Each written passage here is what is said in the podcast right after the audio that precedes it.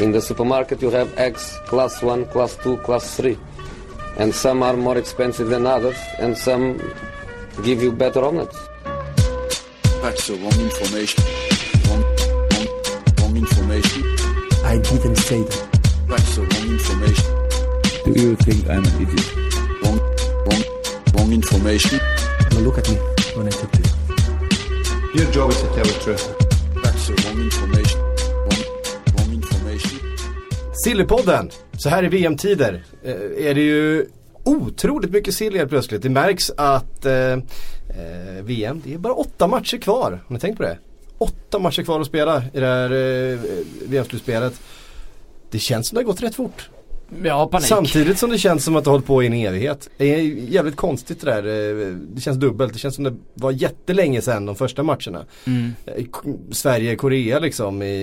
Sverige-Sydkorea i första matchen. Det känns som det var en evighet sedan alltså. Men VM är ju ofta så. Om man kommer in där så tänker man i början första matchen. Åh vad gött, det är långt kvar på det här mästerskapet. Men nu när man har kommit in och vi till och med har gått förbi åttondelsfinalen. Då mår man ju dåligt över att det inte är matcher.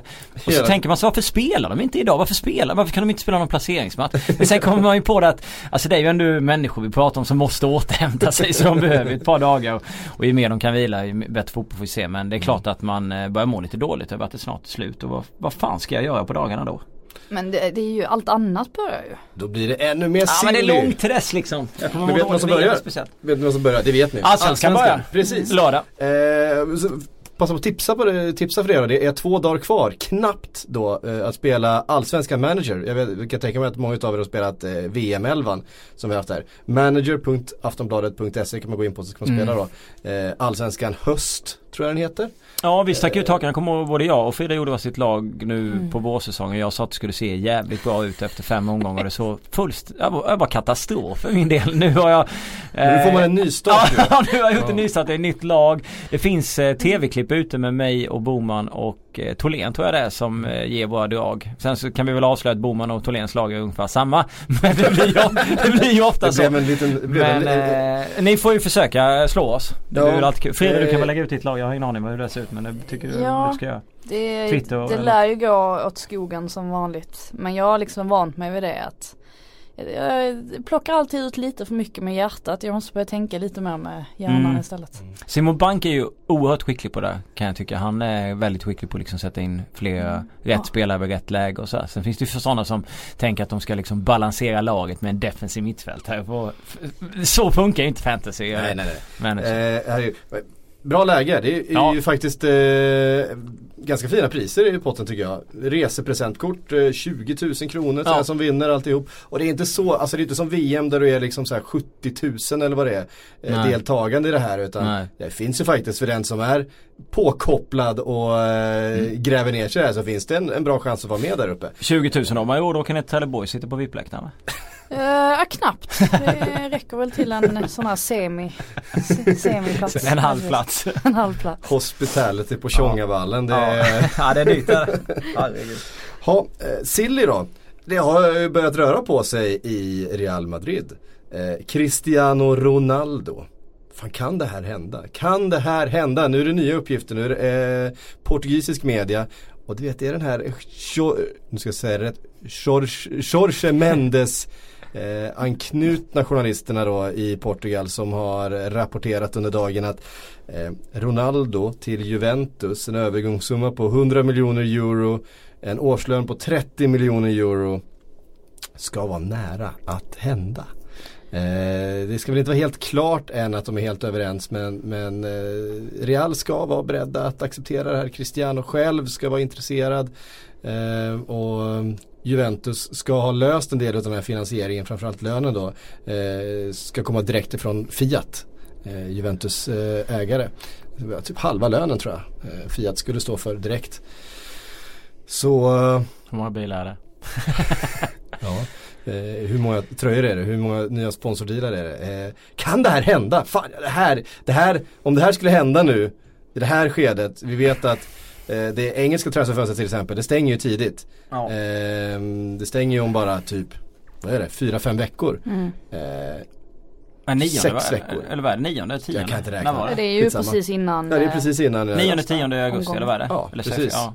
Och vad är vi nu? Ja, men det är 5 veckor då. Ja. Men alltså, jag kommer ihåg... Men skulle det här hända, då sätts ju karusellen igång. Men satt vi inte här för ett år sedan och pratade om att han skulle till PSG? Var det inte ett år sedan? Det snackades så mycket om att han skulle dit och vi pratade om... Om det här hände så sätts karusellen igång. Men det hände inte då. Nej. Och sen, för mig känns det ju ännu sjuk att han skulle hamna i Juventus. Alltså, då när PSG skulle slänga upp de pengarna så kändes det ändå som att det är någonting som PSG skulle kunna göra. De har ju plockat in... gjort liknande sådana värvningar. Det kändes väldigt icke-Juventus att göra en sån värvning. Och det man tänker, det klassiska som man alltid tänker i sådana här lägen, det är ju att Mendes har sagt till sina journalistkollegor att ni kommer få lite goda nyheter sen, men då får ni fan hjälpa till och skriva upp Ronaldos nya kontrakt, och sen så skrivs det som jag. Det är väl där jag lutar just nu. Mm. Nu är jag en partypooper, men där är jag i alla fall. Men om man ska liksom, om man ska se på detta från alla möjliga vinklar, så liksom, vad gynnade Cristiano att det här ryktet dyker upp? Jo, han vill förhandla upp sitt kontrakt, troligtvis, för lite bättre lön. Samtidigt som det har kommit in en ny tränare i Real, och han vill säkert markera att han ska vara liksom han ska vara, laget ska liksom byggas kring honom om han ska vara kvar. Och det är en ganska grov markering gentemot det. Vad kan Perez tjäna på att släppa Cristiano nu? För att just att släppa honom, det är inte helt enkelt för Perez heller. Men å andra sidan så sitter Ronaldo på ett kontrakt som är ganska så långt. Det är väl sträckor sett till 2021, va? Och då är han ganska så gammal 2021. Så kan han då få 1 miljard för honom nu, så är ju det en ganska bra affär. Om nu Cristiano själv vill gå till Juventus. Men det är ju så mycket man kan vrida och vända här. Men sen faller det mycket på att det är just Juventus. Jag har svårt att se att Juventus betalar den summan pengar när han är i den åldern. Hade det varit PSG, absolut. Hade det varit någon, alltså PSG, så hade jag kunnat köpa det, eller någon Manchester United. Ja, någon av Premier League. Ja, absolut. Men just Juventus, det känns så, jag vet inte, det känns som att nu bara väljer vi en annan klubb den här gången och går vidare. Vi tar någon annan som, alltså det finns koppling till, eller det kanske finns koppling till Mendes, men kanske inte. Ja, jag vet inte just det. Men jag håller med dig om de bitarna, men för mig känns det mest som kontraktet och just att han vill visa att han fortfarande är det viktigaste. För det är klart att det skrivs ju alltid om att Real borde plocka in en ny Galactico och hela den här biten, en ny superspelare, och vem ska det bli och sådär. Nu är det väl så att Ronaldo kommit upp i en viss ålder att han lär ju vilja vara central anfallare. Han vill springa där och veta att han ska vara där också under hela den här nya eran som startar med ny tränare. Det är väl också därför. Alltså jag tror att det som kommer hända nu, om man bara spekulerar vilt, det är att Cristiano kommer bli kvar i Real. De kommer sälja Bale och Benzema, möjligtvis bara Bale. Alltså de kommer släppa någon där, få in en massa cash, köpa Neymar. De behöver ha in en Galactico, det är antingen han eller Mbappé.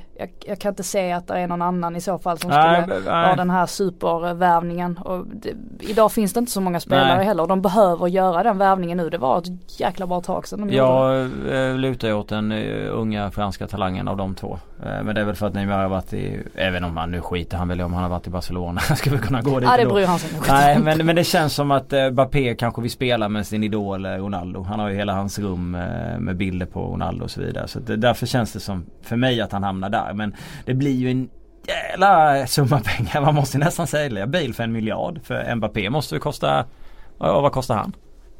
3. Så att får man en för Bale då. Bale är ju... Men alltså vi ska komma ihåg att alltså, Real Madrid har ju inte köpt några Galacticos på några fönster. Så att de kan ju ha lagt de här pengarna på hög.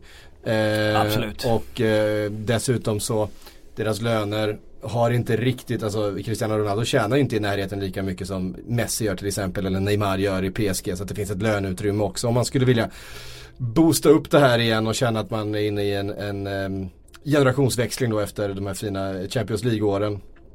Det som jag stör mig lite på i det här är att man hela tiden känt att om Cristiano Ronaldo skulle lämna, så skulle han lämna för en Nike-sponsrad klubb. För jag vet att Nike stör ju ihjäl sig på att han springer runt i en Adidas-tröja hela tiden.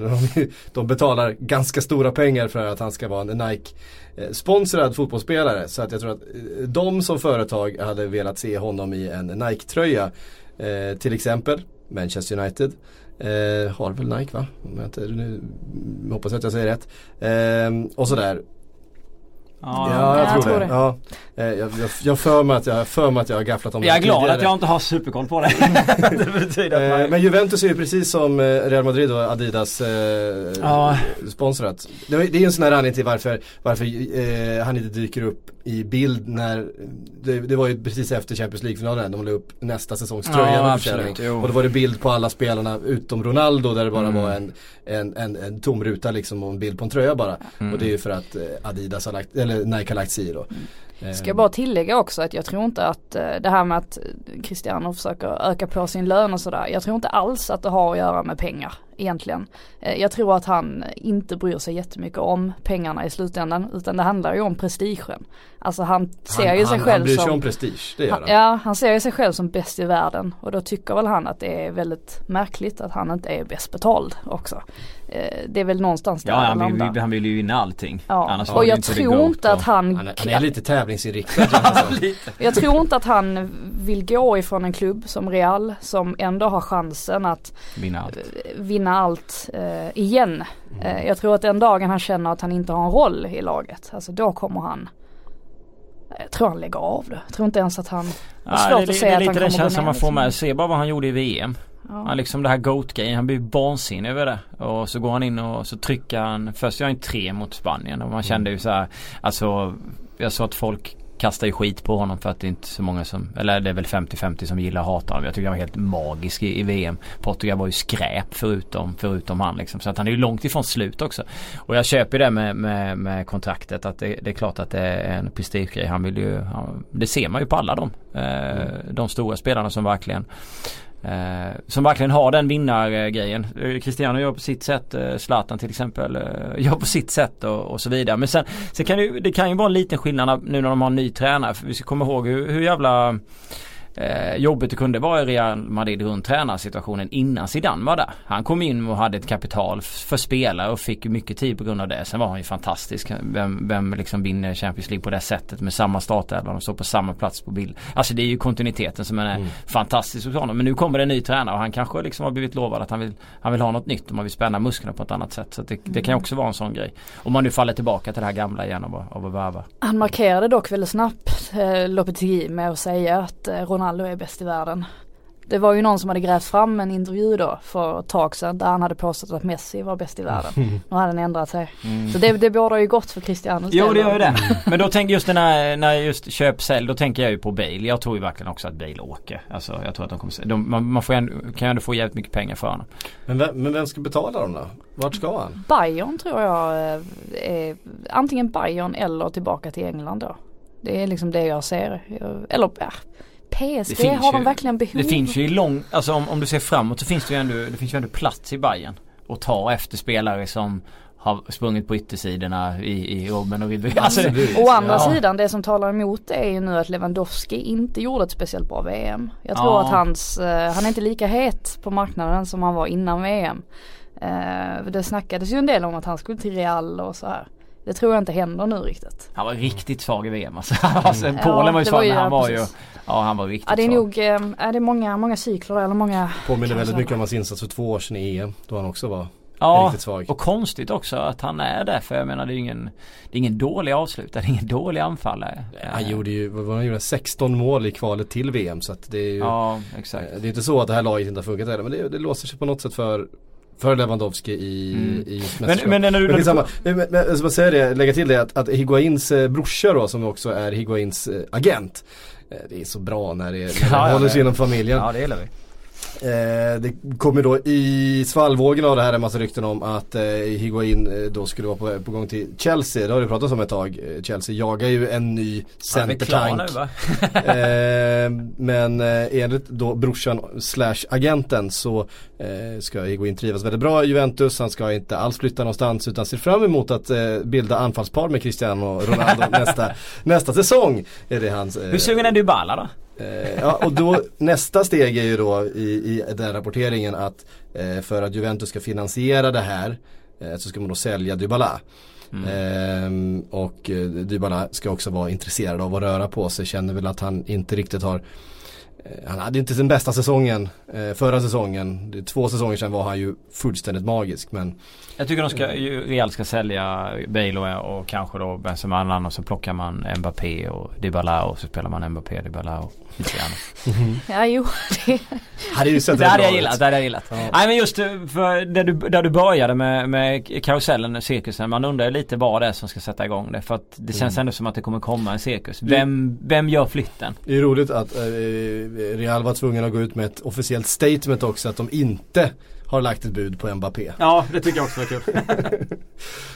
När det kom sådana uppgifter från Spanien. Jag tror att det ligger någonting där. Jag tror att det finns. Jag tror att Real är där och skaver hela tiden.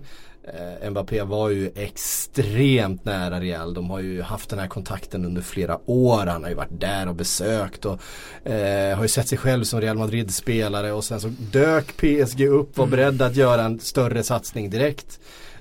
De känner sig nog ganska snuvade på den spelaren, och nu när han exploderat som han har gjort, han har ju varit suverän i PSG och jag menar i VM nu så har han ju verkligen faktiskt tagit ett kliv till, alltså man har fått se honom göra det i en annan miljö också liksom, inte bara varit i Frankrike i sitt klubblag, man har kommit liksom ut på en svårare uppgift i franska landslaget som är liksom notoriskt svårt för stjärnorna att spela i. Han kändes ju som och varit deras bästa spelare liksom. När han drog iväg där och fixade straffen så kändes det som när man såg Ronaldo, den fete brassen, som ung. När han var riktigt ung, när han såg igenom, när han hade sin speed. Det kändes lite som Mbappé. Så, alltså jag vill så jättegärna att han flyttar på sig från det där PSG, för att den franska ligan är den är väl inte så högt i kurs hos mig. Förutom att jag gillar att se Balotelli springa runt och sådär, men dominansen är lite stor. Jag skulle jättegärna vilja se honom någon annanstans. Jag hoppas ju verkligen att någon kan ta honom, även om det blir svindyrt. Jag såg någon slags statistik om att Mbappé är alltså den första tonåringen att göra mål 2 matcher i rad i ett VM sen Pelé. Ja, det är sjukt. Det där, just att det är så sen Pelé liksom, det ger en ju nästan svindel. Det älskar man ju, för att det är liksom, det är ändå Pelé. Det är ändå Pelé liksom. Någonstans så är Pelé för alltid världens bästa fotbollsspelare, för att man har aldrig sett honom spela och man har ingen aning, men någon har sagt det till en i hela ens liv att Pelé var världens bästa fotbollsspelare. Och han får väl vara det då för evigt någonstans. Vi lämnar Ronaldo där då, så får vi se vad som händer. Jag tror att det kommer hända. Ja, jag tror att det kommer bli av. Jag tror att det är dags nu. Det är ett jag på din sida och 2 nej här, eller? Ja, men jag vet inte, jag sa det förra sommaren och det hände det inte. Så du brukar ju gilla att svinga lite, Frida. Ja, det brukar jag faktiskt. Men den här gången så jag tror han stannar en säsong till. Ja. Vi går vidare då. Robin Olsen till Barcelona. Det är ju ändå veckans roligaste rykte tycker jag. Sen handlar det förstås om andra spaden där. Där Sillesen sägs vara trött på att sitta på bänken och se sig om efter andra uppdrag, och Barcelona behöver helt enkelt köpa in en ny reservkeeper. Är det läge? Robin Olsen, vad är han? 27 år gammal? Va? 28? Något sånt? Ja, något sånt. Han ska inte sätta sig på någon bänk. Det tycker inte jag i alla fall. Nej. Jag förstår var det ryktet kommer ifrån, även om jag vet att det inte ligger så mycket i det. Han ska ju någon annanstans. Det blir England eller Italien för hans del. Ja. De spanska tidningarna vill skriva och försökte lägga ihop ett och etta. Det är säkert så att Barcelona tycker att han är en bra målvakt. Absolut, för han har ju varit svinbra, men jag tror inte det ligger så mycket i själva det här ryktet och så, men det är kul att det ryktas. Jag får känslan av att du vet mer än vad du säger just nu. Ja, men lite så är det. Så jag skulle inte ta det för seriöst. Oavsett vad så är det ju väldigt roligt att om det är någon spelare i det här kollektivet Sverige som där ingen egentligen har utmärkt mer än den andra, så är det ju trots allt Robin Olsen som det pratas mest om, alltså i klubbar och sådär. Man trodde kanske att det skulle bli Emil Forsberg, men det är ju egentligen Robin Olsen som det ryktas mest kring. Och det är ju framförallt roligt att det pratas om klubbar som Liverpool nu. Alltså för ett par veckor sedan hade det ju absolut inte gjort det. Men jag tycker inte det är helt orimligt heller. Det är en bra målvakt liksom. Det är... Nej, alltså nu när det pratas om att Klopp vill fortsätta satsa på Karius för att han inte får loss någon annan, så tycker jag än mer att alltså Robin Olsen är ett bra alternativ. Jag menar, så dyr är han ju inte heller. Nej, Minoria kommer ju lämna det tror jag alla är överens Alisson. Med honom och där. Och siktet har ju varit inställt på Alisson och eller Oblak. Det är ju det man har sett, att ska vi köpa en ny målvakt? De tycker fortfarande att Karius är det, även om han gjorde misstag i Champions League-finalen som var obegripliga. Så någonstans är det så att andra misstaget händer inte om inte det första händer. Han är liksom ur gängerna där. Nu ska vi säga då. Men, så jag tror att de fortfarande tycker att Loris Karius är en bra målvakt, en högklassig målvakt, och att det förbättringen man kan göra är inte att plocka in vem som helst. Kan man göra en förbättring så är det att köpa in någon av de absolut bästa i världen. Men prislapparna på de två har varit för höga. Man behöver köpa in en konkurrent. Eller, alltså, man vill ha, som situationen har varit tidigare, man vill ha två ganska jämnbra målvakter.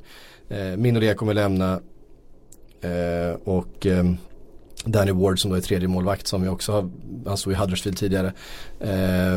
Tror jag inte man anser är tillräckligt bra helt enkelt. Så att det där finns en möjlighet. Jag lutar åt Crystal Palace satt på tapeten tidigare.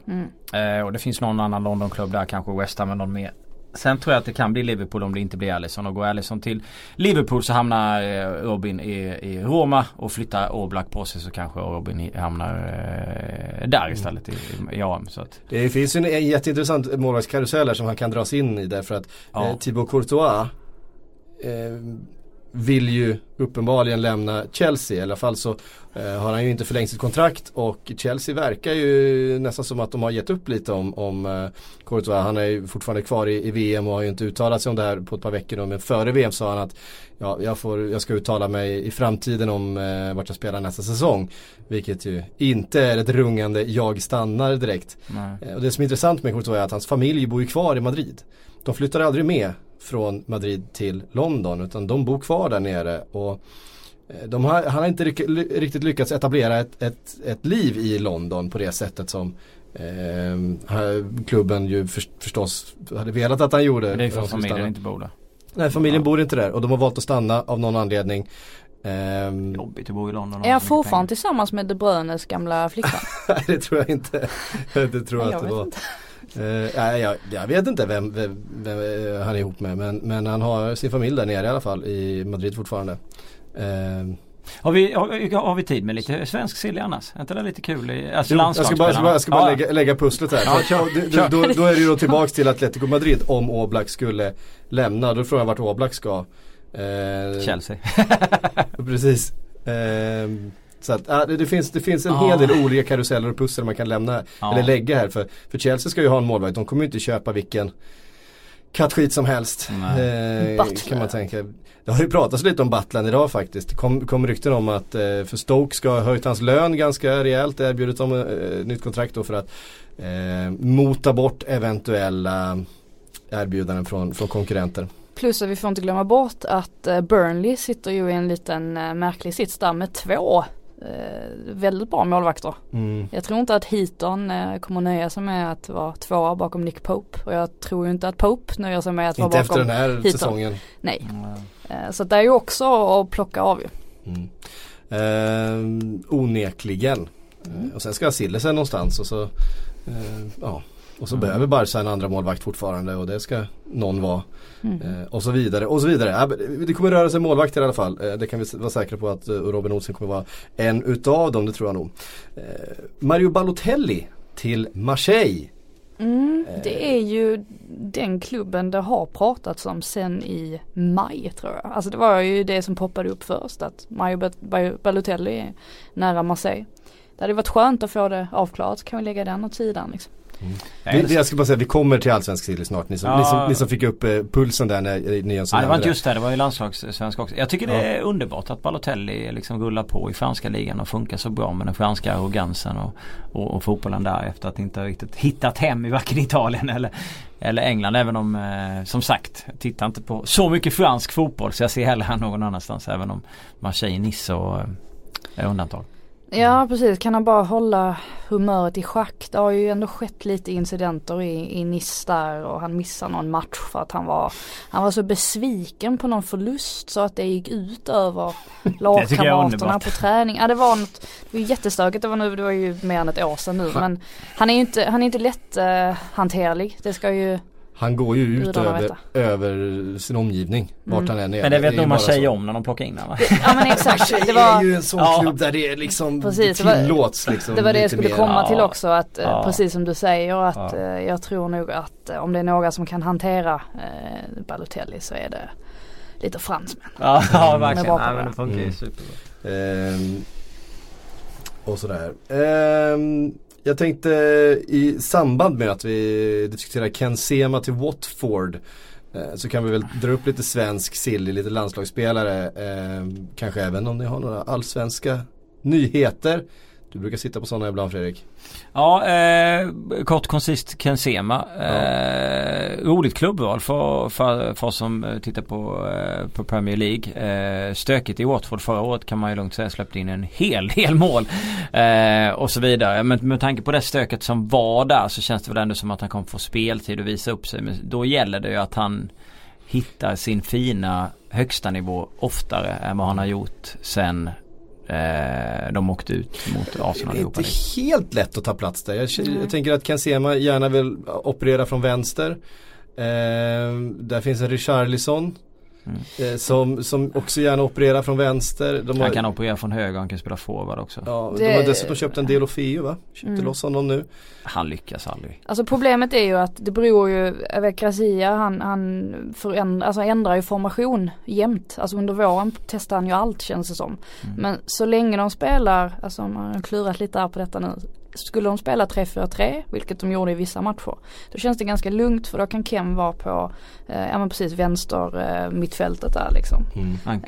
Och sen så har han Richarlison framför sig i tremannaanfall, och så Delofeo kan också få plats där. Problemet blir ju om man då väljer att spela någon sorts, alltså de har ju kört trebackslinje också, alltså de har ju kört alla möjliga sorters formationer. Ja, alltså det beror ju lite på hur han får med det. Samma 4-4-2, där kan ju också möjligen gå in. Men problemet blir ju, då kommer ju Richarlison hoppa ner ett steg. Då kommer ju han vara till vänster på mittfältet. Om inte 4-4-3 känns som det bästa. Men det känns, jag lägger varken tyngd i och med att det var sånt kaos upp och ner där. Och han, det talar för att han får tid. Men sen så är jag inte helt säker på att han liksom... jag vet inte, jag tycker han har gjort en sån svag vår, och det känns som att han verkligen måste hitta sin högsta nivå så otroligt ofta för att liksom kunna leverera. 3-4-3 sa du, eller menar du 4-3-3? Ja, för 3-4-3 då skulle han hamna typ på en wingback i sådana fall. Det känns... Ja, men det tror jag inte spelar. Alltså han har ju spelat på en massa olika positioner. Han kan ju även spela alltså centralt mittfält, alltså i ett femmanna mittfält, så kan han även ta ett kliv inåt. Det har man också sett. Alltså han menar 3-5-2 då. Ja, men precis. Alltså han fixar. Jag tänker, om du tittar, alltså om man tänker speeden och fysiken som han har, så kommer det, alltså det kommer ju funka i Premier League. Det har vi sett, men det är just att han Alltså jag tror så här att alltså under våren så har han blivit punktmarkerad i varenda match han har spelat. Nu kommer han till Premier League, han kommer inte bli punktmarkerad, för ingen vet vem han är. Nej, det är ju sant. Ingen kommer bry sig om honom, och då kan han visa upp sig, utnyttja sin kraft, sin fart som han har. Och det är ju lite så Richarlison är också, till exempel. Han är också stor och är ändå snabb. Ken har lite samma egenskaper. Alltså på det sättet så känns det som att han kommer passa ganska bra in. Sen är det klart att konkurrensen är tuff, men så är det ju alla Premier League. Men det är just det där med en hög högsta nivå under en lång period. Han kommer ju som sagt, i och med att ingen känner igen honom, så kommer han få liksom börja bakifrån. Men sen gäller det att hålla den under en lång period, och det ska bli intressant att se om han kan göra det. Och gör han det så kommer han ju absolut cementera sig i en plats i det svenska landslaget. Det är ju inget tvekan. Han var ju fan på gränsen nu liksom, så det är inget snack om att han kommer göra det. Men det är kul. Han borde ha varit med. Ja, han är ju ett helt annat typ av alternativ än Mackan Rodén. Ja, jag har dock svårt att liksom säga emot. Eller man kan inte säga emot Janne. Liksom, Janne gör en grej. Han hade inte fått spela något i någon av de här matcherna. Kolla Zlatan till och med, han sa att de hade inga vinnare innan VM. Nu tror han att Sverige kan vinna VM. Så att han, till och med han har svängt över. Shaqiri kan inte vinna VM. Nej, det kan han inte. Nej. Snygg segway där. Däremot så kan han hamna i Manchester United. Enligt... jag har inte skrivit upp vem det var som skrev det. Men Mourinho ska då vara intresserad av... Han har ju den här klausulen då, som säger att eftersom Stoke åkte ur så kostar han bara 12 miljoner pund att köpa loss. Det är ju... En riskfri investering för de här klubbarna. Shaqiri har en väldigt hög högsta nivå. Kan man få honom att fungera som en truppspelare så är det ju inga pengar. Får man det inte att fungera kan man sälja honom nästa säsong för dubbelt så mycket ändå till någon annan. Alltså någon Premier League-klubb som är i behov av att få in en kvalitet de inte kan hitta någon annanstans. Så att, jag menar, det är ju en investering som kommer betala av sig, så det handlar ju om vem som är beredd att ge honom högst lön under den tiden som han befinner sig och vem som har en plats för honom. Jag tycker ju definitivt att United känns som ett rimligare alternativ än Liverpool. Jag var inte riktigt för det klubbytet, men United känns lite mer passande. Sen är han ju ganska flexibel också, kan både spela till vänster och till höger och sådär, och det är väl alltså till höger i United som man möjligtvis behöver förstärka. Alltså till vänster är det ganska tjockt ändå. Särskilt om man väljer att behålla Martial och sådär. Ja, men det är fortfarande en Alexis Sanchez och det är en Rashford och det är... För mig är det helt otroligt om de skulle varva in Shaqiri med tanke på att de spelarna de har på de sidorna istället för honom. Jag hade aldrig värvat honom om jag hade varit United, men... Ja. Ja, men till höger är det ju ändå där är ju möjligtvis plats där. Ja, men jag litar inte på Shaqiri. Nej, ingen människa. Han är verkligen en spelare som inte kan Han har ju en högsta nivå som är superhög, men han har ju inte under ofta får vi se det? Men under någon säsong i sin karriär varit stabil på en hög nivå, utan det har varit blixtrat till, och det under matcher så kan han gå från att vara 1+ till 5+ fram och tillbaks liksom. De flesta matcher kommer han aldrig upp i över 2+.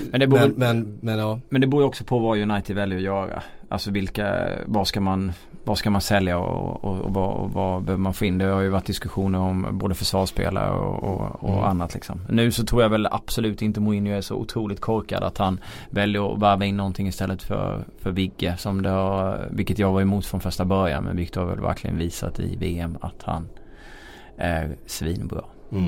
Så att där lär det väl inte bli några varvningar, så kanske de lägger pengarna någon annanstans. Jag vet inte hur långt de har kommit med Martial. Jag har ett rykte här som har dykt upp i engelsk media, men jag har en Daily Star-varning här också. En Daily Star-varning på den här. Det säger att Manchester United är överens med Juventus om vänsterbacken Alexandro. Ett år senare. 53 miljoner pund. Ska det röra sig om. Det är bra. Då kan vi nog räkna med att Luke Shaw, stackaren, åker ner i frysen igen. Ja, det känns lite så. Å andra sidan så är det ju dags nu för United att faktiskt cementera en vänsterback. Alltså Luke Shaw är den mest mobbade fotbollsspelaren i Premier League. Alltså sin tränare. Alltså Mkhitaryan var ju inte heller. Nej, men det var ju under mycket kortare tid. Jo, det är sant. Vi kan väl se en koppling där mellan Mourinho och diverse spelare. Nej, men alltså Alexander, nu har Ashley Young, alltså blommar han ut helt plötsligt. Det trodde man ju inte heller. Och gjorde ju bra där. till vänster, men jag tror definitivt att de faktiskt behöver en spelare som går in och tar den där platsen nu. Det är på tiden. Liksom. De blir ju ett jag gillar Luke Shaw. Liksom. Ja, någon som Mourinho litar på, så kan vi väl säga. Som man inte håller på liksom, och hänger ut. Nej, men Sandro tycker jag, vi pratade om det innan här, hur det är ont om världsklassspelare på vänsterbacken ju för tillfället. Ludde, Martin Olsson. Ja, precis. Nu är det VM-bubblan här. Ja. Men hur många 5+ alltså världsklassspelare finns det som är vänsterbackar i fotbollen då? Marcelo. Och men han är ju 6+ i min bok. Ja, men han är 5+, han är en absolut världsspelare. Alba ska väl kanske omnämnas där om Alba, men det är ju personligt. Men man gillar ju inte honom som person. Nej, det gör jag verkligen inte. Men som spelare är han ju ändå liksom Barcelonas tredje bästa liksom assist poäng förra säsongen och sådär. Men jag menar, det är ont om riktigt högkvalitativa vänsterbackar. Alexandro är ju en av få alltså. Det är lättare på högerkanten i så fall. Alltså, högerbackar är det liksom, det är ändå ett gäng som man kan liksom komma på sådär. Mm. Nu sitter ni och tänker på så kan komma på något. Ja, men typ Kimmich och alltså det finns Kimmich och Kyle Walker och så vidare. Det tycker jag också, men just vänsterbackar, men jag tycker att där tycker jag ju att Alexandro faktiskt är kanske en av men du vet de så här 5, 6, 7 bästa vänsterbackarna i världen och då är det klart att Manchester United blir bättre omedelbart av en sån värvning om han gör den platsen till sin. De behöver inte fundera, det blir ingen diskussion. Skicka Luke Shaw tillbaka till sydkusten och sen så har vi en Ashley Young som kan vikariera i cupmatcher och en tonåring, de har väl någon där som jag inte kommer ihåg namnet på. Som kan gå in och stötta upp om det behövs, om det är någonting annat. Så att... Dammet är bra med. Damian är väl fortfarande kvar, eller? Ja. Robertson glömde vi att lyfta också. Andrew Robertson är en av världens bästa. Frankrike har väl en och annan vänsterback också. Mandy. Det känns inte som jag sett honom tillräckligt mycket. Nej, han har ju varit förskadad. Nej, men kommer vi inte ihåg vad han har gjort i Monaco? Fast det var ju inget facit uppenbarligen för flera spelare vad de lyckades med i Monaco, så att jag är sugen på att se honom nu. Ja, det ska bli, bli väldigt intressant. Mbappé och Mendy var dåliga. Ja, men det är ju knappt spela. Ja, Bakayoko är ju... Bakayoko är ju... Kvalitet. Ja, Falcao är arg. Va? Han var Falcao. Falcao, ja. Alltså Colombia. Ja, varför köper de inte fler? Varför köper inte Premier League-klubbarna fler colombianer? Jag vill ha det här humöret tillbaka till Premier League. Ja, vi har fått en fråga då. Vi har jättemånga som har ställt frågan. Vem är liksom sommarens James? Det är ju Jérémy Mina. Det är ju Jérémy Mina som är sommarens James. 23 år. Stor som en jävla väderkvarn. Det är ju inte James. Nej, men alltså som gör ett sånt där, ett mästerskap som gör att hans prislappar sticker. Men han spelar ju hyfsat klubb redan ju. Jo, men han är ju på väg att lämna. Det är väl det som är grejen. De har ju inget förtroende riktigt för honom. Det har ju pratats om Besiktas för liksom 20 miljoner euro. Men efter ett sånt här VM så om nu Barcelona har bestämt sig för att de inte kommer satsa på honom. Jag tänkte på någon ryssfest. Att någon av dem Kärchev. Ja, eller Tuba. Det blir någon sån sjuk varvning när det var så. Jag tänkte faktiskt, om nu Japan hade tagit sig vidare, så hade jag tänkt Inui. Inui, precis. Vad har vi med? Finns det inte någon med? Kroater då? Rebic. Ja, Rebic. Absolut. Skulle kunna vara en sån som får en... Ja, få en riktig jättetransfer. Ja. Svindyr. Även Vidra, mittbacken där. Heter han va? Vida menar jag. Ja, Vida heter han va? Med håret.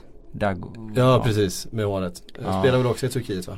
Ser ut att ha varit med i typ Games of Thrones eller någon... Jag tror väl lite... Okej, ska jag dra till med någon... Jag tror Pavard kan bli lite James. Det pratas om Bayern München där. Han spelar ju i... man hade ju velat att det skulle vara Victor Claesson eller Emil Forsberg eller varför man hade ju hoppat det. Victor Claesson nämndes ju på en hel del såna här listor om så här spelare att hålla koll på som kan få sitt stora genombrott här. Men uppenbarligen så kan inte Emil Forsberg och Victor Claesson göra en bra match båda två samtidigt, utan det måste antingen vara den ena eller den andra. Det är ju en styrka i sig. Marcus Berg till exempel inte ut i målen. Nej. Folk tycker att det är ett kapital som vi har kvar. Vi borde väl ha någon med. Det har vi inte det. Nej. Ja, Robin Olsen då. Alltså, sen det hade gått lite längre så tror jag faktiskt att någon av de här andra, Niang och de hade... Men är det inte lite så... Ja, är det inte lite så att det här VMet, det är egentligen lagens VM? Ja, alltså på något sätt att nu har det handlat väldigt, väldigt mycket om kollektiva insatser och väldigt lite om enskilda spelare. Det var ju Ronaldo där jag tar en bar, liksom Portugal en bit, men... På tal om vänsterbacken, den uruguayanska vänsterbacken som jag inte kommer ihåg namnet på nu med det konstiga namnet. Varela? Nej. Laxar inte? Ja, precis. Ja. Han har ju fan varit kanon. Ja, han var bra. Var spelar han? I Italien. Genoa, va? Ja, det gör han tillsammans med Oskar Hiljemark. Ja, det är så det. Han har varit kanon tycker jag. Ja, han är riktigt bra. Så de vänsterbackar och bristen på dem. Nej, men så. Alltså, de har ju lagar ju kollektivt fallit. Typ Japan, Spanien och inte släppa sina sittande och inte gå framåt, och sen har man kollektivt också gått. Alltså, det är därför Sverige, det är helt sjukt att man har ett anfallspar som står på en balja framåt och det är i kvartsfinal. I Sveriges fall. Även om det var, alltså, jag hävdar ju att Forsbergs mål, det är ju till 90% Ola Toivonen. Han gör ju allt rätt i den sekvensen. Han lägger ju upp målet till Forsberg. Men det ger ju inte några mål. nej, men om du fattar vad jag menar. Ja, det är ju en present av Granit Xhaka också som helt struntar i att kliva upp i det läget. Ja, spring där då. Han bara försvann. Ja, han bara står still och tittar. Marcus Berg har alltså 13 avslut i VM och han har inte gjort målen. Nej. Och så möter vi England och kommer säkert bli målslag. Sen skulle det kunna gå nästan. Jag tyckte det var så roligt när var det Anders Andersson som sa nej, men han nu är han nära att sikta in sig. Liksom vad är det för fjärde matchen han spelar liksom. Ja, där är Anders lite väl snäll. Man bara så här, snart kommer det. Det är ju ett måste. Om Sverige ska göra någonting med det här mästerskapet så är det ju måste att vi sätter de chanserna där vi fortsätter vi producera lägen på det här sättet. Då måste de ju sitta, annars så vi kan ju inte fortsätta. Vi kommer ju inte studsa rätt för oss liksom med de här avsluten som är för dåliga, alltså de här öppna lägen, alltså Ekdals mot Schweiz, Marcus Berg mot Schweiz.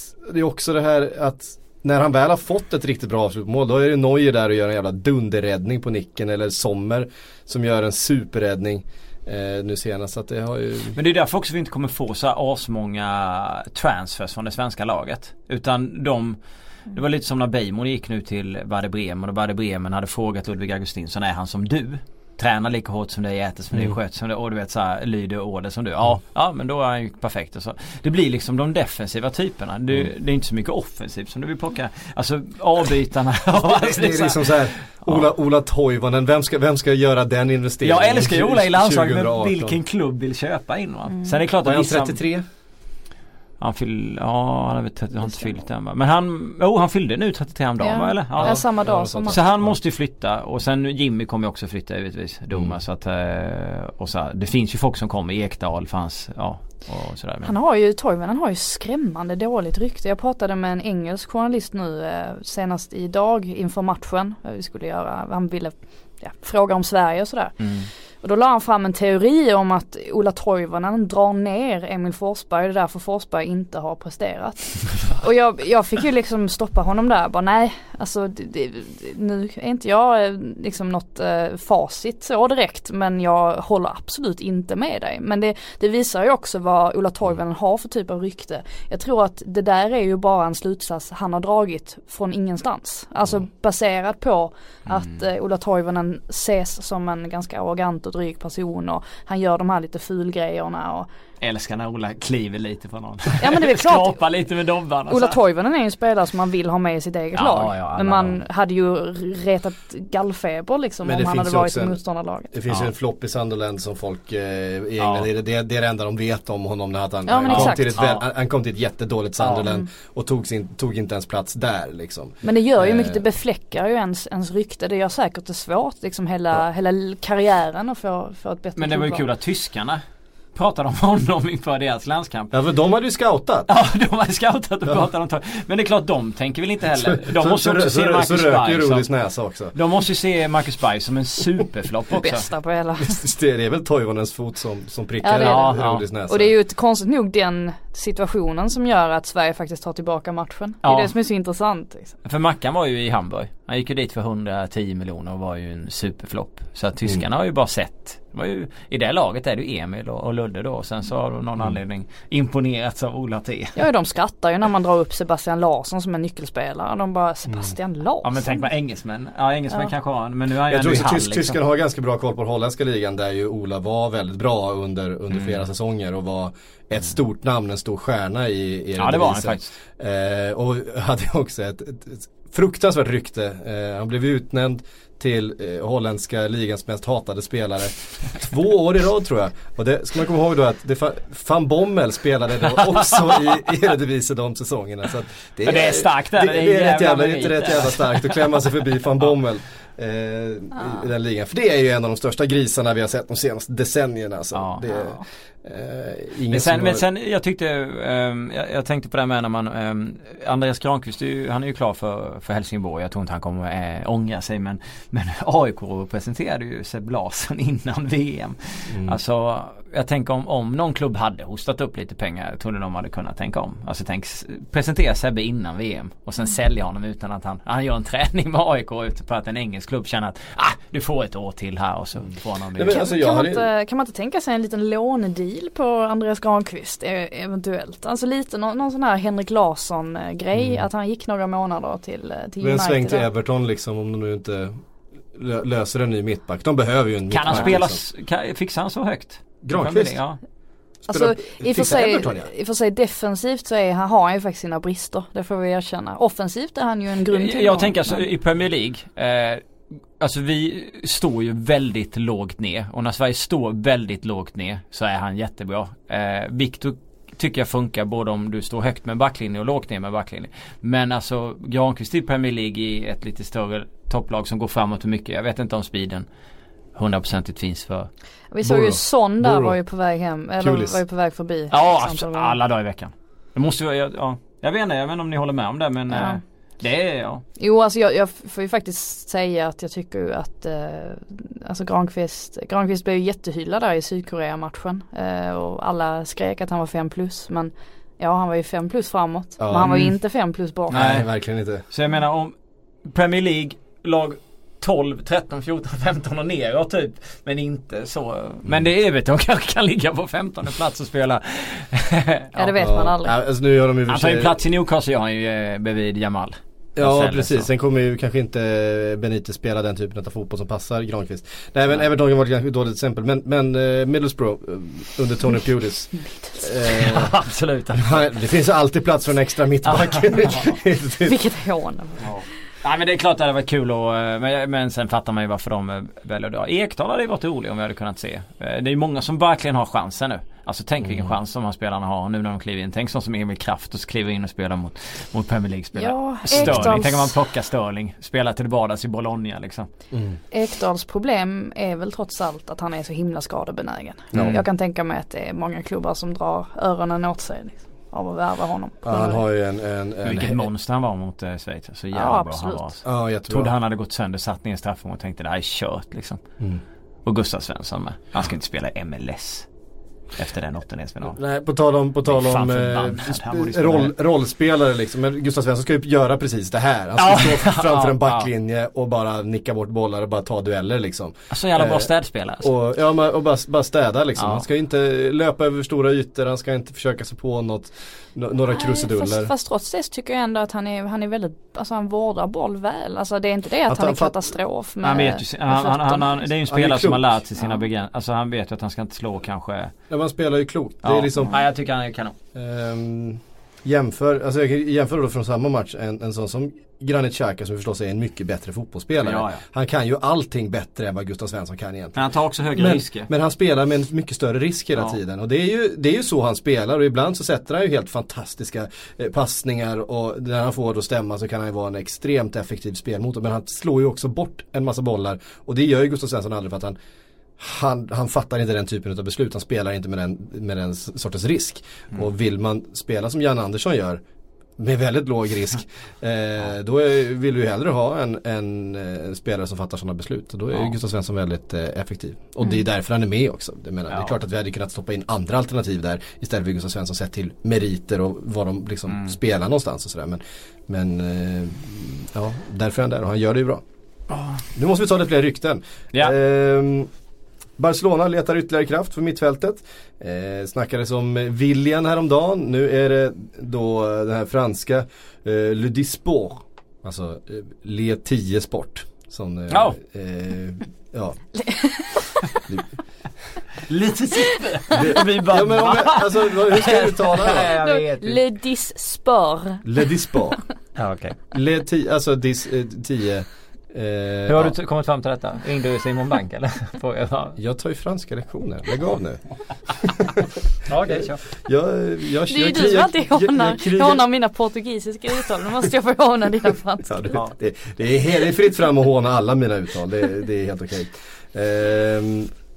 Jag fick ett mejl här i morse från någon som hade då synpunkter på att jag blandade ihop innan och före, att jag använde de två orden vid fel tillfälle. Så att, hur fan orkar man det? Alltså. Jag tar emot det, viktigt, det, och sen så blir jag self-conscious för resten av livet. Och säger fel ändå. Det är problemet. Jo, Le Dispo skriver i alla fall att man ställt in siktet på Ilkay Gündogan från Manchester City. Och ser honom som en ersättare till Iniesta till exempel. Då, att man behöver, de nämner ingen prislapp, men att Barcelona då ska ha skickat i alla fall iväg någon förfrågan och så att man har sikt inställt. Däremot så skriver de ju också att Pep Guardiola ser Gündogan som en del av hans lag inför nästa säsong, och att inte finns några så här planer på att avyttra honom, men det är klart, kommer rätt bud in och man håller på att värva en Jorginho till exempel, så kanske det finns någonting som skulle ändå tala för att Gündogan skulle kunna flytta till Barcelona. Jag tycker ju att Barcelona redan har den nya Iniesta i sin trupp. Filipe Coutinho. Mm. Det har jag trott. Det beskrevs när han värvades ju. Ja, så att på det sättet känns det ju. Sen tycker jag ju, jag är ju en riktig Ilkay Gündogan-fan. Jag tycker ju att han är en otroligt bra spelare, och men med tanke på att Pep värvade in honom trots att han visste att han var skadad och så vidare, och så känns det ju som att han, precis som du säger, att han ser Gündogan som en väldigt viktig pusselbit i det där laget. Mm. Den jag kan se egentligen, det är om man då får loss Jorginho. Gündogan själv känner att här blev det trångt, och Barcelona kommer och lockar. Alltså det finns något, jag tror inte att det kommer hända heller. Wilshere har lämnat Arsenal, det är så bekant. Har nu haft samtal under de senaste veckorna med West Ham. Det känns otroligt Wilshere-kompatibelt att gå till West Ham. Han bor kvar i London. Ja. Det kanske är rätt nivå för honom i det här skedet av karriären. Jävligt tråkigt att det slutar som det gör. Det är den där jag känner när jag hör Jack Wilshere. Men det har ju inte slutat. Nej, men han tar ny fart. Han kommer aldrig bli den som man tänkte att han skulle bli under så många år. Jag tyckte han var... Ja. Jag tror vi trodde det lite för många år, att det var det som var... problemet. Alltså jag menar, det är ju inte chockerande att Arsenal släpper honom. Men nu drömmer jag mig tillbaka långt innan alla hans skadebekymmer startade. Jo, men då går vi långt bak. Det var liksom, det var så många spelare som man trodde på då. Det var ju liksom Gibbs och hela den liksom generationen. Det blev inte så mycket av det. Nej. Mitrovic, Fredrik. Ja. Älskar Så att en prislapp på 20 miljoner pund från Newcastle och som Fulham håller just nu på och skrapa spargrisen och se vad som finns där, om det finns 20 miljoner pund att lägga på Mitrovic. Jag höll stenhårt på serberna i VM. Ja, fan. Hade mycket hellre mött dem i åttondelen än Schweiz. Vill att serberna och Brasilien. Men alltså Mitrovic är en sån person som man spelar som man älskar att se, fullkomligt älskar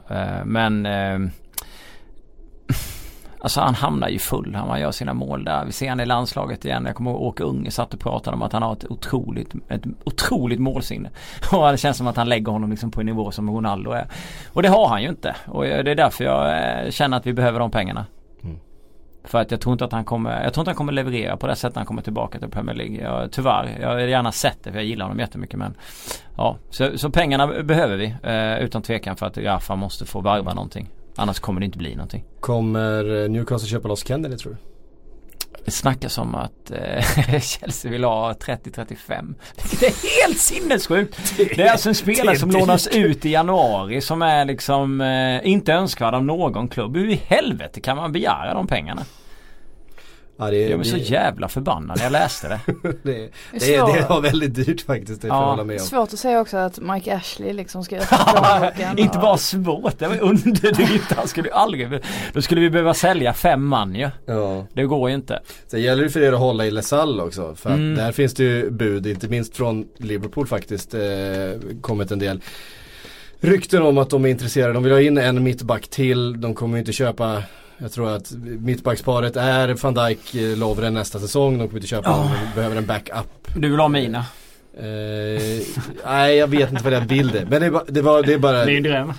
Alltså bara se Van Dijk och Jérémy Mina stå bredvid varandra som mittbackar. Ja. Det är ju två hus liksom. Ja. Och sen i så här 79:e skicka upp båda de två på varsin stolpe. Ja. Det är ju speciellt. Men Sall känns det som viktigt att Newcastle får bolla. Ja, annars måste vi ha en sjuk prissumma för honom. Men ändå så tror jag att det blir för svårt att ersätta en som spelare. Så är det ju i dagens fotboll. Även om du får mycket pengar så är det svårt att hitta ersättare till. Och särskilt om du har en ägare som Mike Ashley, så har du en bra fotbollsspelare som spelar i Newcastle, vill du aldrig sälja honom, för att du vet att Ashley aldrig värvar in någon som är vettig. Så att då ska du ha flyt och hitta någon. Så sälj ingen förutom då Mitrovic och hitta några stycken. Nu kommer Key in från Swansea från ingenstans, så det är väl han kommer inte göra bort sig där. Han kommer göra jobbet och det känns som en bra värvning. Spännande att se också om hur det ska gå med försäljningen av Newcastle, alltså om det blir på tal igen. Fan, ja men absolut, men jag menar nu kändes det ju, jag menar nu vid årsskiftet då kändes det ju verkligen som att det var, alltså då var det ju nära på. Varför drar du upp detta när jag mår dåligt? Du vill göra Fredrik ledsen. Sen vill jag inte ha någon ägare som, alltså det är det som är problemet, man har ju en idiot, men man vill ju samtidigt inte ha någon som inte... Nej, det är ett jävla gnäll hela tiden. Ja, alltså, ingenting är bra. Nej, men det ska inte vara oljepengar, det ska inte vara Mike Ashley. Kommer från Charlton-supporten. Ja, men vi har ju gjort oss av nu med... Ja, ni har ju fått nya ägare. Hollande du Châtelet. Hur känns det då? Ja, viktigt. Det känns väl helt okej. Okay. Ja. Vet ni vad, vi måste ta lite frågor också när jag ser att klockan springer. Spag skriver: är Maguire redo för en topp 6-klubb? Ja. Tror ni han kan säljas i sommar? Arsenal? Frågetecken. Det är den nya, det är han som är charmes. Det är han som är sommarens genombrott. Ja. Nej, men han har ju jättebra. Verkligen tagit för sig i VM. Och det säger jag utan att, trots att jag har en soft spot för Maguire. Sa jag redan förra sommaren, kommer ni ihåg det? Mm-hmm. Ja, precis. Ni älskar ju det engelska landslaget. Men kommer det verkligen hålla på Sverige? Alltså, jag är ju sån att jag håller ju alltid på England. Som andra lag, men mot Sverige är det klart att jag inte kommer hålla på dem. Du gadan. Men det är ju inget snack. Jag höll stenåt på Colombia när England mötte Colombia. Ja, du gjorde det? Ja, stenåt. Fan, jag har ingen Kjellvi med där. Det är ingen Lascelles med. Det är liksom... Jag höll på England alla Cherry och David Batty spelade där. Då höll jag på England. Ja. Nu ska de ut. Ja, det ska de. Ja.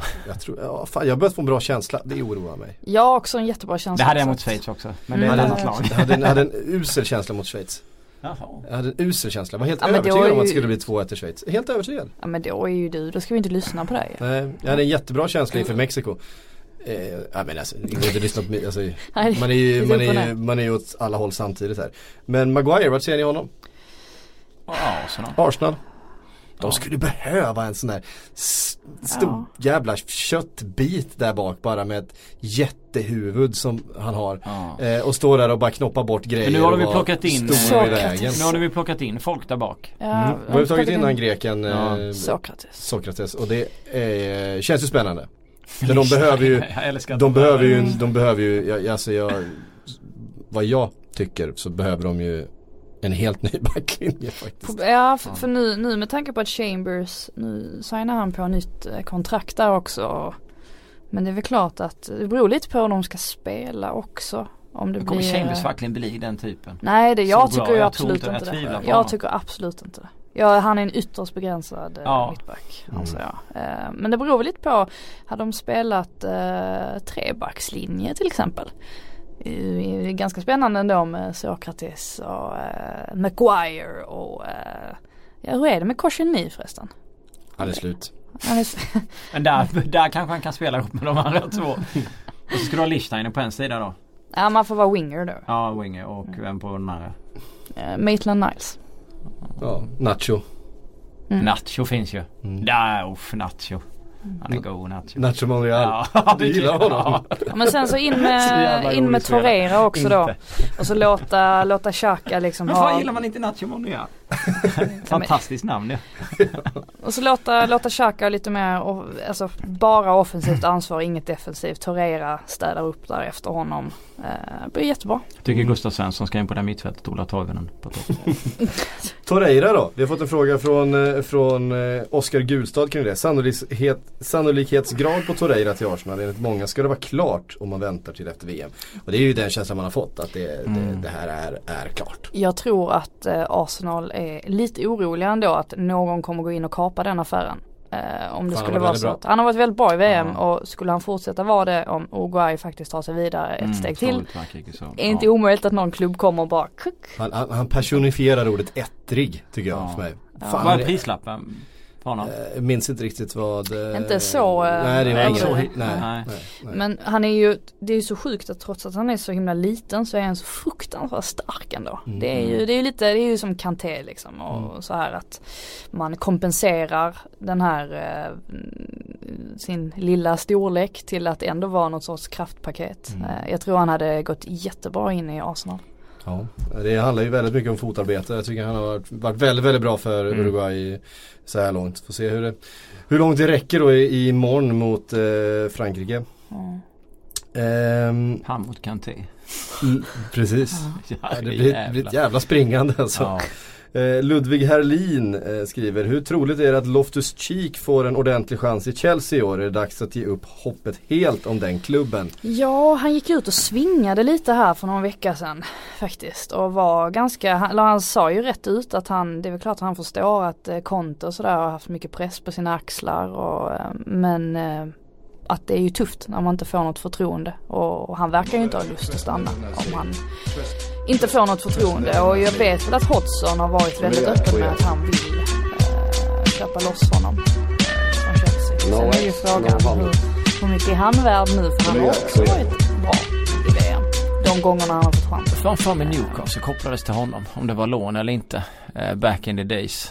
Och det känns ju jävligt kört nu med tanke på att han var bra. Fan vad ni skulle behöva en sån spelare. Vi kommer ju aldrig betala de pengarna. De kommer inte, alltså, det finns ju inte, men han är ju en riktigt... Det är ju nästan lite ont i själen när jag såg att han var bra. Jag bara känner jag tycker han är riktigt fin. Han var antagligen Crystal Palace bästa spelare förra säsongen. Zaha var väl. Ja, Zaha när han spelade var ju skadad så mycket. Det är klart, när Zaha spelar så är han ju på en egen nivå. Det är sån klass, tycker jag, Zaha, men Salah också. Ja, han har också varit rätt bra. Men Loftus-Cheek är ju liksom en riktigt så här kraftfull box-to-box. Det är liksom inte så, finns inte så många, känner jag, och det finns många lag som skulle behöva det. Någon som verkligen trampar där på mittfältet. Alltså, Newcastle har väl Shelby för all del, men han är ju inte riktigt den speltypen heller. Han är ju mer en... Han kan allt. en spelmotor och... Fan vad jag saknar han i VM när man kollar på Colombia England. Alltså, han hade inte överlevt länge på den planen som alltså, colombianer som springer och härjar och sådär. Rött kort efter 5 minuter. Han och Barrios hade ju slagits. han hade ju sänkt någon av dem liksom. Ja, som du säger Frida, 5 minuter. Mm. Det var det hade tagit sedan han hade haft rött kort i den matchen. Hur långt tog det i premiären förra året? Liga, första matchen. Det tog inte lång tid innan han åkte mot Tottenham. Mm. Var det Tottenham i premiär? Var det inte precis i början av andra? Han var precis i början av andra. Okay. Det stod 0-0 efter första. Vi såg bra ut efter första. Och sen bara bam i början av andra. Jag såg det. Det är idiotgrej. Jag bara minns att jag satt i Italien och drack öl på en utservering där och mådde så bra efter första 45. Och sen bara kräkte som han inombords när han kom ut. Alltså, han stämplar ju ärlig va? Alltså, onödigt är det. Men samtidigt så... En eftersläng. Ja, men samtidigt var vi ju bättre när han försvann. Sen han var avstängde på matchen så hittade vi liksom någonting. Mm. Men man gillar honom. Jag tycker alltid han ska spela. Ja. Han är fantastisk. Han är ju rolig. Ja. Är en sån spelare som kult redan. Var han 25 år gammal? Han är redan en kultspelare. Sen som, ja. Kevin vill att vi ska prata mer om Chelsea. Han undrar, blir det någon Sarri eller inte? Känns som det är kaos i klubben. Vi kommer inte värva en Kotte. Conte kommer bli kvar. Hazard sticker och vi åker ur ligan.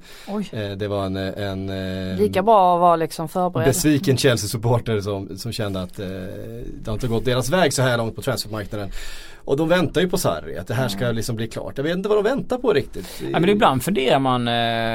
alltså, i vissa lägen är det ju så att folk i klubben pratar med vissa spelare och kaptener och annan skit. Det här känns det som att Chelsea helt enkelt inte har bestämt sig. Jag vet inte om det har att göra med att vissa spelare har mycket att säga till om i den klubben och de är inte där. Just, jag har fan ingen aning. Jag tycker det är jättekonstigt. Det är dags. Ja, det är ju dags.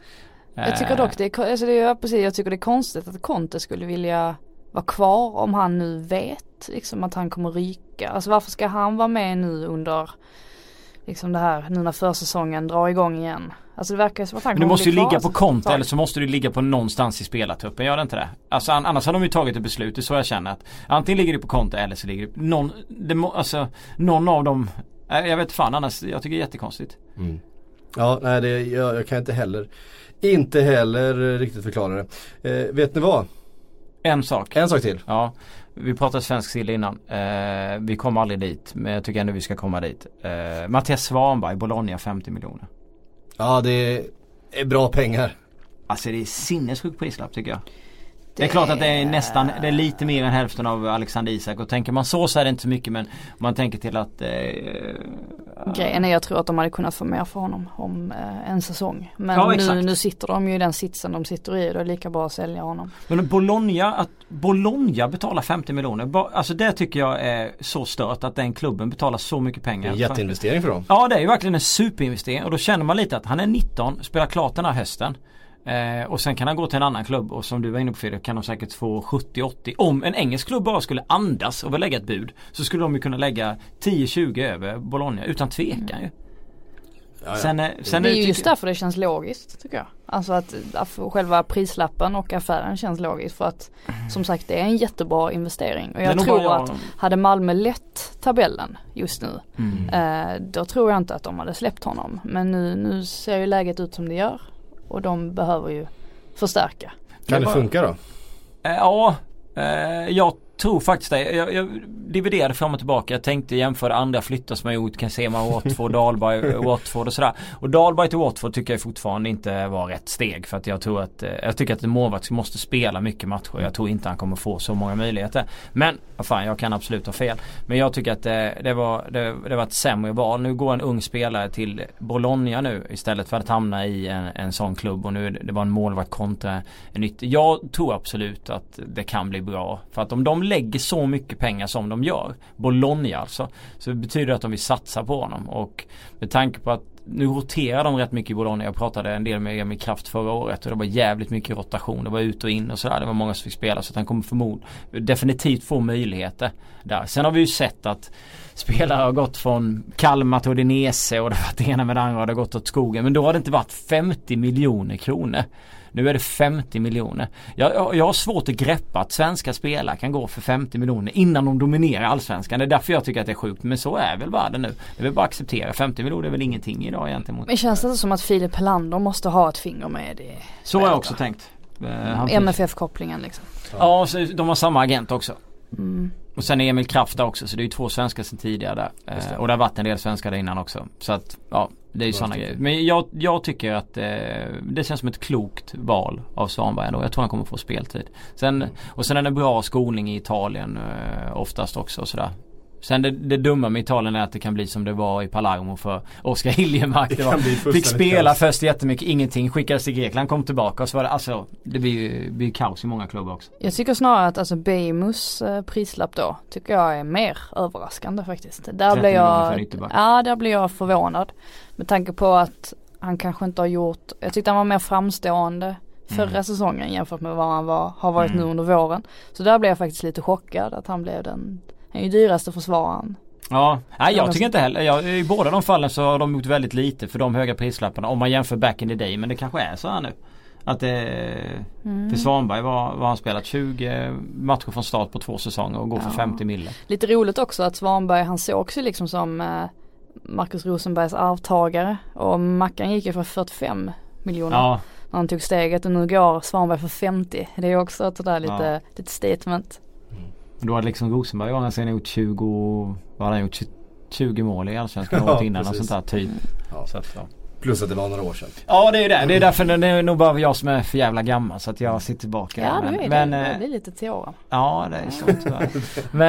Men det känns ändå som mycket bättre att gå dit än att gå till någon liksom Premier League-klubb för samma pengar. Det är ju i den åldern och det är inte 50 miljoner för en Premier League-klubb är inte en satsning. Nej, det är inga pengar alls. Det är ju en axelryckning, men för Bologna är det verkligen 50 miljoner mycket. Mm. Ha, vet ni vad? Nu ska vi ut i det fina vädret. Ska vi? Ja, jag ska göra det. Fint väder, skojar du? Ja. Jag har inte varit så inne hela dagen, så jag har ingen aning. Det var fint när jag åkte till jobbet. Jag ska växla över till den allsvenska podden, tror jag. Ja, just det.